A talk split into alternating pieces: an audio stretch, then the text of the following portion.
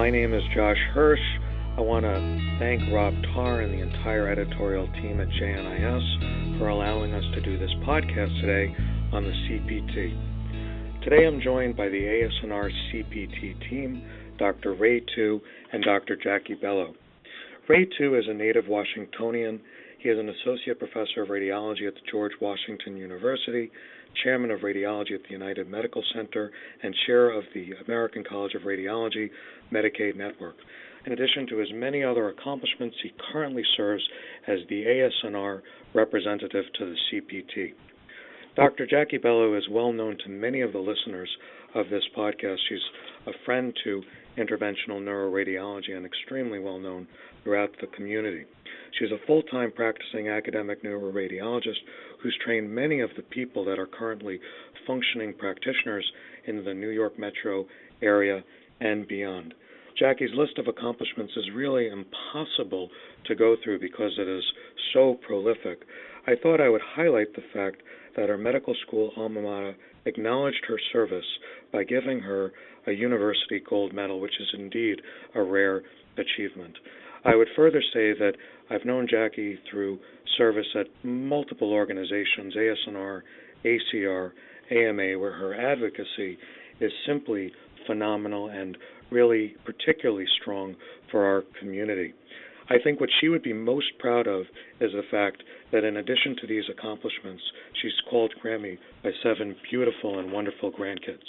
With that, I welcome my friends Ray and Jackie and look forward to doing this podcast. Hello, Ray. Hello, Jackie.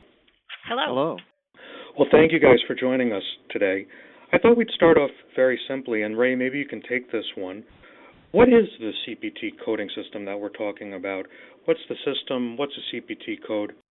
Thank you, Josh, for um, including me in this wonderful um, activity. And uh, just wanted to begin about what CPT coding really is. And it is a standardized description and five character alphanumeric system that coders and billers, healthcare services, and payers use for reimbursement.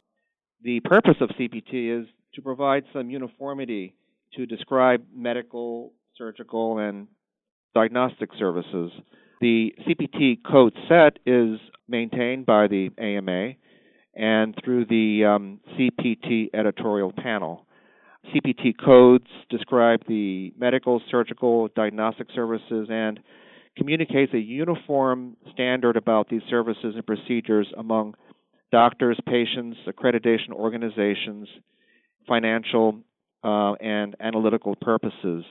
So, looking at the uh, portfolio of codes, they, they range from the 10,000 code series, which is for anesthesia, the 20,000 code series to 70,000 code series, which is surgery, the 70,000 code series, which is radiology, and the 80,000 pathology, and the 90,000 code sets are, are medicine services. So, for example, MRI brain, one of our core codes, is in the 70,000, 70551. Uh, CTA of the chest would be uh, a 71275, and uh, the MRI thoracic spine would be uh, a 72146.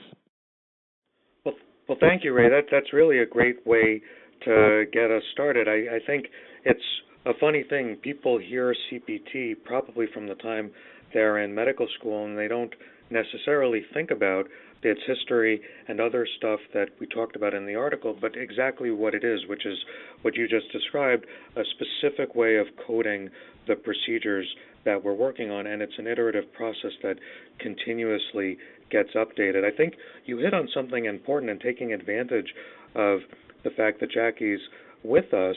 I would ask Jackie, can you describe the relationship of the CPT coding system and the AMA? Absolutely. So, the CPT coding system was first developed in 1966 and it was first published at that time. From that time forward, the AMA has owned the CPT process. And as Ray mentioned, it continuously maintains the CPT code set. And the maintenance by the AMA is accomplished through three annual meetings where the CPT panel the editorial panel convenes and accepts input from the various uh, societies and specialty advisors to begin the entire process. The relationship between CPT and AMA is important in that only specialty societies seated in the House of Delegates are entitled to send specialty advisors to the CPT. So, understandably, AMA membership carries with it this particular privilege of providing input and being involved in the very process that is at the first step of the reimbursement cycle. Well, Jackie, that that's a terrific point, and I think um, I would distill out two points that, before reading the article, might not have been intuitive to to readers. The first is CPT is therefore a a uh, an alphanumeric code that is largely created by the physicians um, that are using it in practice through their various advisors and different roles in the AMA. And the second point is that it's it's not a governmental agency, rather it's a direct part of the uh, representatives of American medicine through the American Medical Association. So I appreciate your clarifying that uh, with that uh, answer. Ray, let me throw it back to you. So now we know that there's a super organization of the AMA associated with this CPT process, which both of you guys are, are long term servants of and serving our community, for which we again thank you. And let me ask just simply, mechanically, how does a code become a code? That's a fun question, and the reason why it's fun is because as complex as um, what this may seem on the surface, coding and the medical procedures and all the innovations, it's a very open process. In fact, any interested party can submit an application for changes to the CPT, for additions um, to the CPT, for consideration by the uh, editorial panel. So, specialty societies, individual doctors, hospitals, and third party payers can submit requests to uh, CPT. The AMA staff looks at these requests, including the applications for existing or, or new codes. If the staff determines that the request presents a new issue or something significantly new information on an item to the panel that it reviewed previously, the application is then referred to members of the CPT Advisory Committee for their evaluation and commentary. So Josh, really the CPT editorial panel meets, as Jackie said, three times a year, and the panel addresses nearly 350 major topics a year. And this typically involves more than 3,000 votes on individual items. It's a busy, busy process. The initial step, which includes um, the AMA staff and CPT advisory review, is completed when all the appropriate advisors have been contacted and have responded. And all the information requested of an applicant has been provided to the AMA staff. Then, following review and compilation of CPT advisors' comments, the AMA staff prepares an agenda item that includes the application, the compiled CPT advisor comments, and a ballot for a decision by the CPT edi- editorial panel.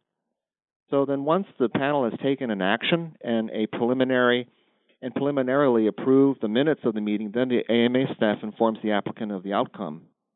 So here are the possible outcomes, and there are four really.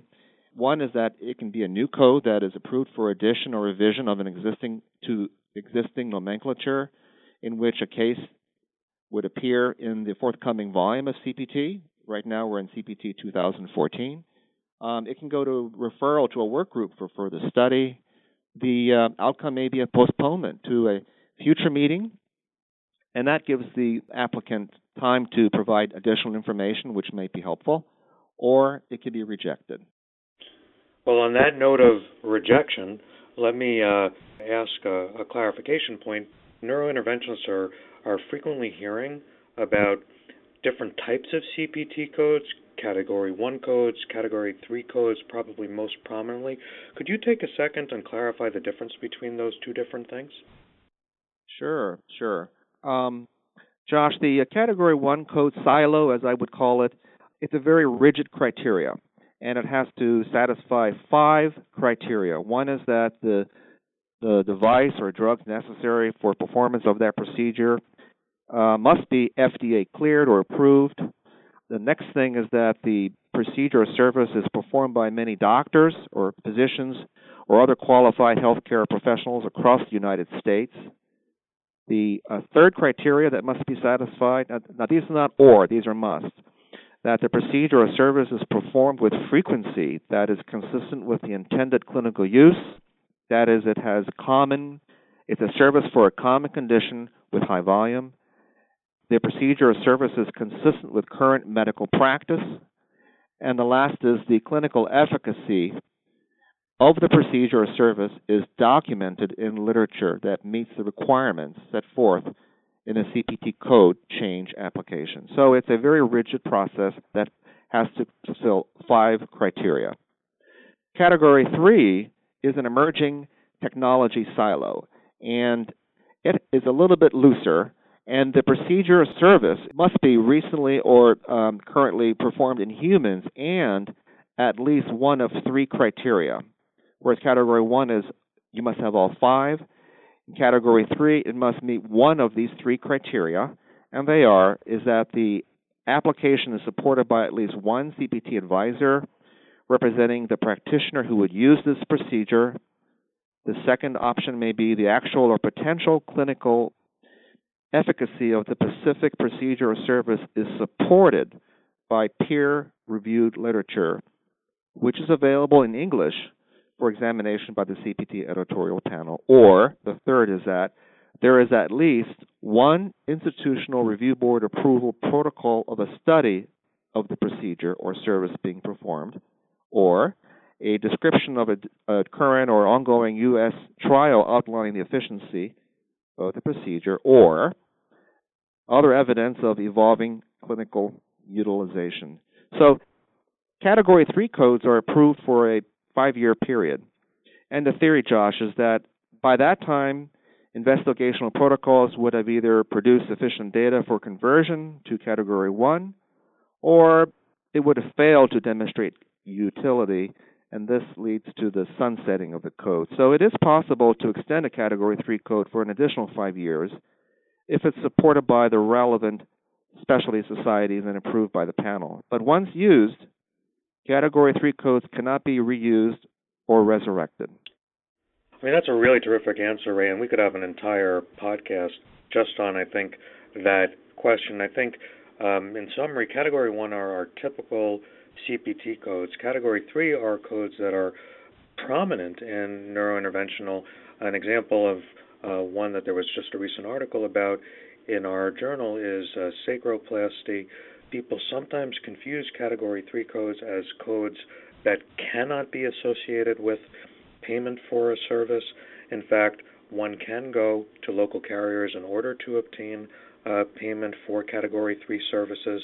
And I would say for an evolving field like neurointervention, provide an opportunity for us to bring new technologies to market as we establish data with ongoing activities. So thank you, Ray, for answering that question. I'm sure it was on the mind of many of our listeners.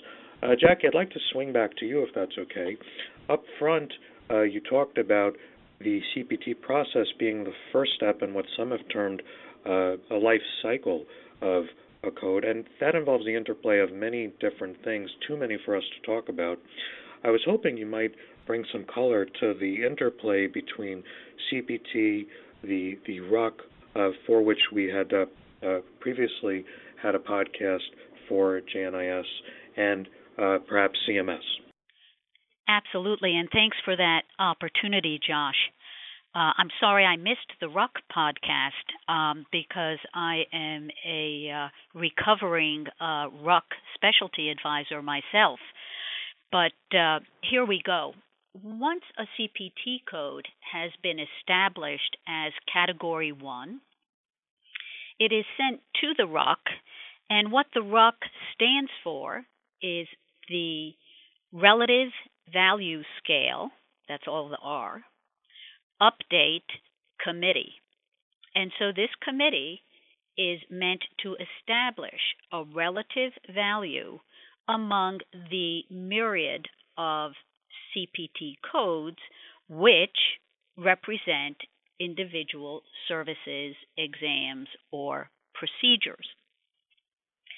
So, this RUC system was established back in the early 1990s, and until recently, it consisted of a panel of 29 physicians, but most recently, two additional seats were added to ensure fairness in terms of representation for primary care entities. So, in fact, the two latest, greatest RUC seats uh, are geriatrics and an additional rotating seat for primary care.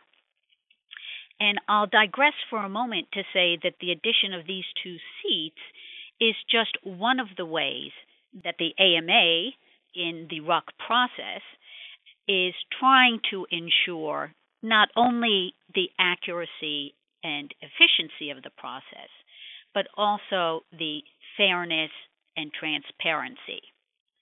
And in addition to adding these two seats, they've dedicated focus to the following entities evaluation and management codes, clearly important to primary care, coordination of care and the medical home, transitional care, preventive services, and importantly, practice expenses. So imagine a room where up to 300 advisors are gathered, sitting around this panel of now 31 physicians, RUC representatives. And what they do is make a case for a particular RVU, something we're all familiar with, for a given procedure or test. The panel then establishes a vote and as Ray implied in the CPT process, it doesn't always go that quickly or smoothly. After a presentation, the issue may be tabled to be reconsidered later in the meeting while some reconciliation exists between panel members with concerns over the proposed value and the pertinent specialty advisors. But be that as it may, eventually an RVU will get assigned, and if not at that particular meeting, at the next meeting. And in fact, like the CPT, the RUC meets three times a year. Once this process is completed, the RUC makes annual recommendations to CMS regarding the recommended value for these physician services. Now, understand CMS may not accept these recommendations, in which case an appeal can be made and the process, in fact, gets reinvented. But once CMS has accepted the recommendation, CMS will issue on an annual basis, usually in November, but this year it was later than the usual November 1st due to the two week government shutdown. And what CMS issues every November is the Medicare fee schedule in a final rule. And this final rule is actually the description of the final decision for Medicare payment for services. Well, thank you, thank you, Jackie. I do think that uh, people should know that the final rule is uh, uh, really often a couple of thousand pages long. It was released at 4:30 on the day before Thanksgiving and provided excellent reading material for folks like Jackie and Ray right right through the holiday. Um, Jackie, fear not if you missed the RUC and component coding uh, podcast. These are kept on archive, and I would really encourage anybody that is enjoying listening to this uh, podcast on CPT to, uh, at the JNIS website, click on the uh, other podcast that complements this one on the RUC and component coding. I think together they're a very powerful method of providing uh, discourse for our members about these incredibly critical uh, topics regarding professional reimbursement. I think as we draw to a close here, I'd like to bring this uh, really down to the neurointerventional trenches. I'll throw this to Jackie, but Ray, please feel free to to jump in.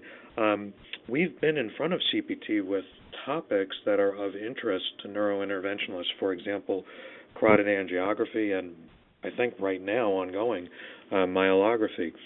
Uh, can you provide uh, some uh, color as to how that process has worked, for example, in in carotid angiography and myelography? Well, Josh, as you can imagine, the concept of procedural coding, which has enjoyed a lifetime to date of component coding, which is translated as piecemeal for each part of a procedure that you do, uh, has come to an end.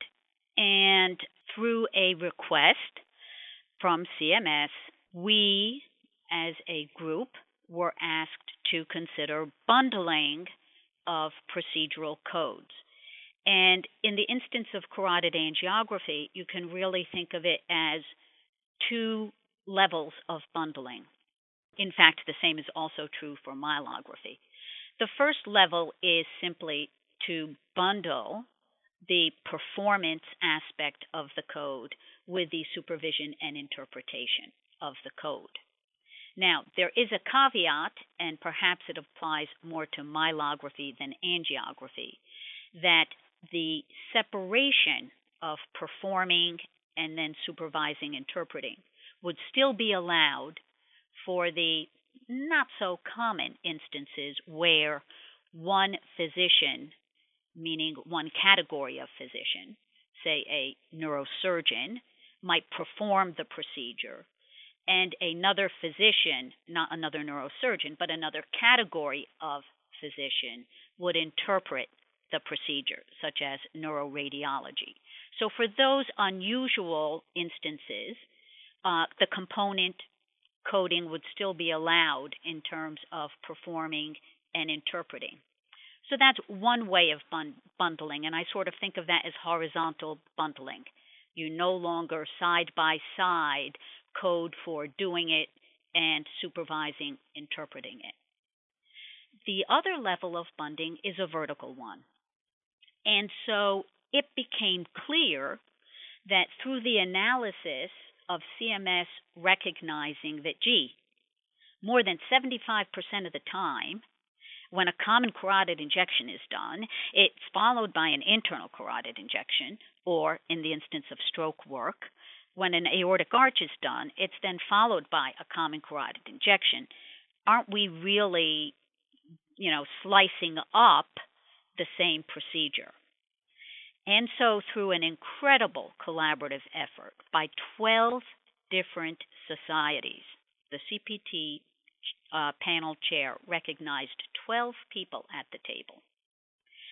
We were able to agree on a reasonable bundling of combinations of injections in the instance of the carotid angiography codes that likely are performed together so that there would not be component billing, but rather a more uniform way of recognizing that if you're going to eventually take the catheter all the way to the internal to document the cavernous segment stenosis, you therefore don't go ahead and bill for the common carotid that came before it and the aortic arch that came before it. So there is a bundling of codes in a vertical sense. And painful as that may seem, I would just advocate the following in two different ways. The collaboration is so important because it meant that it was not done for us by some remote entity. But secondly, we did not start the equivalent of a food fight with the neurosurgeon saying, no, no, no, no, one type of bundling is better than another, and the vascular surgeon saying, no, no, no, no, no, they bundle this way. And so it really made what could have been very painful more cohesive in terms of an end result, not being imposed upon us by people who don't understand this at all. And as you say, myelography is still a work in progress, but in a parallel fashion, uh, we have been asked to bundle myelography codes as well. And under discussion currently is the component of how much of it is done by plain film, how much of it is done by CT, and whether it's fair to go ahead and code for a plain film myelogram if all you're doing is putting the contrast in and grabbing one pick to make sure it's in the subarachnoid space. And this is under discussion currently and obviously right. will come to a fair resolution. Ray, it sounds like you wanted to say something. Yeah, I just want to just um, dovetail to what uh, Jacqueline said, and exactly right. The uh, CPT process is very thorough, and you know there are 12 societies, but there are 17 members, there are 11 docs, and there are associations which are also a part of CPT: Blue Cross Blue Shield, America's Health Plan, AHA, and CMS. And we spend a lot of time as advisor and as as advisors and the CPT panel who arbitrates all this stuff to create a very high level of integrity of the code set. So not only is there a lot of work into the coding integrity of these procedures, but and and, and that includes what work is involved, you know, what is the what is involved in this process, but also it it really sets the stage for the providers to or the doctors who are doing these procedures to really use the CPT properly. And so, if what Jacqueline mentioned, if you're doing a myelogram and you're injecting contrast media in the thecal sac, there are certain things that goes into each of these codes. There are certain views. There's a process in place. And so the provider needs to use the CPT definitions appropriately because what happens is, is that if a if a code is misapplied, maybe um, by accident or not understanding the um, what the definition is of the code, then the whole process can get a little wobbly, and then it may cause a particular code to be inappropriately flagged as being overused or inappropriately used when it really was the provider not understanding uh, what the definition is of these various codes. So we go through a lot of work, and the panel really listens to the input of the the advisors to bring codes to the table, but then it is the ultimate responsibility of those using the codes to use the codes appropriately. Well, that's great. I may just insert one thing here about personal responsibility, and I should have mentioned this when I was mentioning the RUC process. How the specialties come up with a recommended RVU for a given procedure is through a survey process. And this is a plea to all of the listeners to please, if you receive a survey, to respond. And understand that as of October 2013, this is important, in order for surveys to count, for services that are performed in a volume that exceeds more than a million a year, there must now be at least 75 responses to any given survey before it can be utilized in the evaluation process. If a service is performed greater than 100,000 times, so not quite as frequently, we're going to need at least 50 responses before the evaluation can be carried forward. So please take these very seriously and realize that this is your opportunity to provide important input. Well, on that note, I would say uh, of empowerment of the neurointerventional listeners to this podcast, I, I, think it would be appropriate to say thank you to my uh, co-discussants, Dr. Ray Tu and Jackie Bello, who took time from their busy schedule to not only contribute to the article, which will soon be posted online, but to participate in this podcast. I know I learned a lot, and I hope you did too. Till next time, this is Josh Hirsch for JNIS. Thank you. Thank you.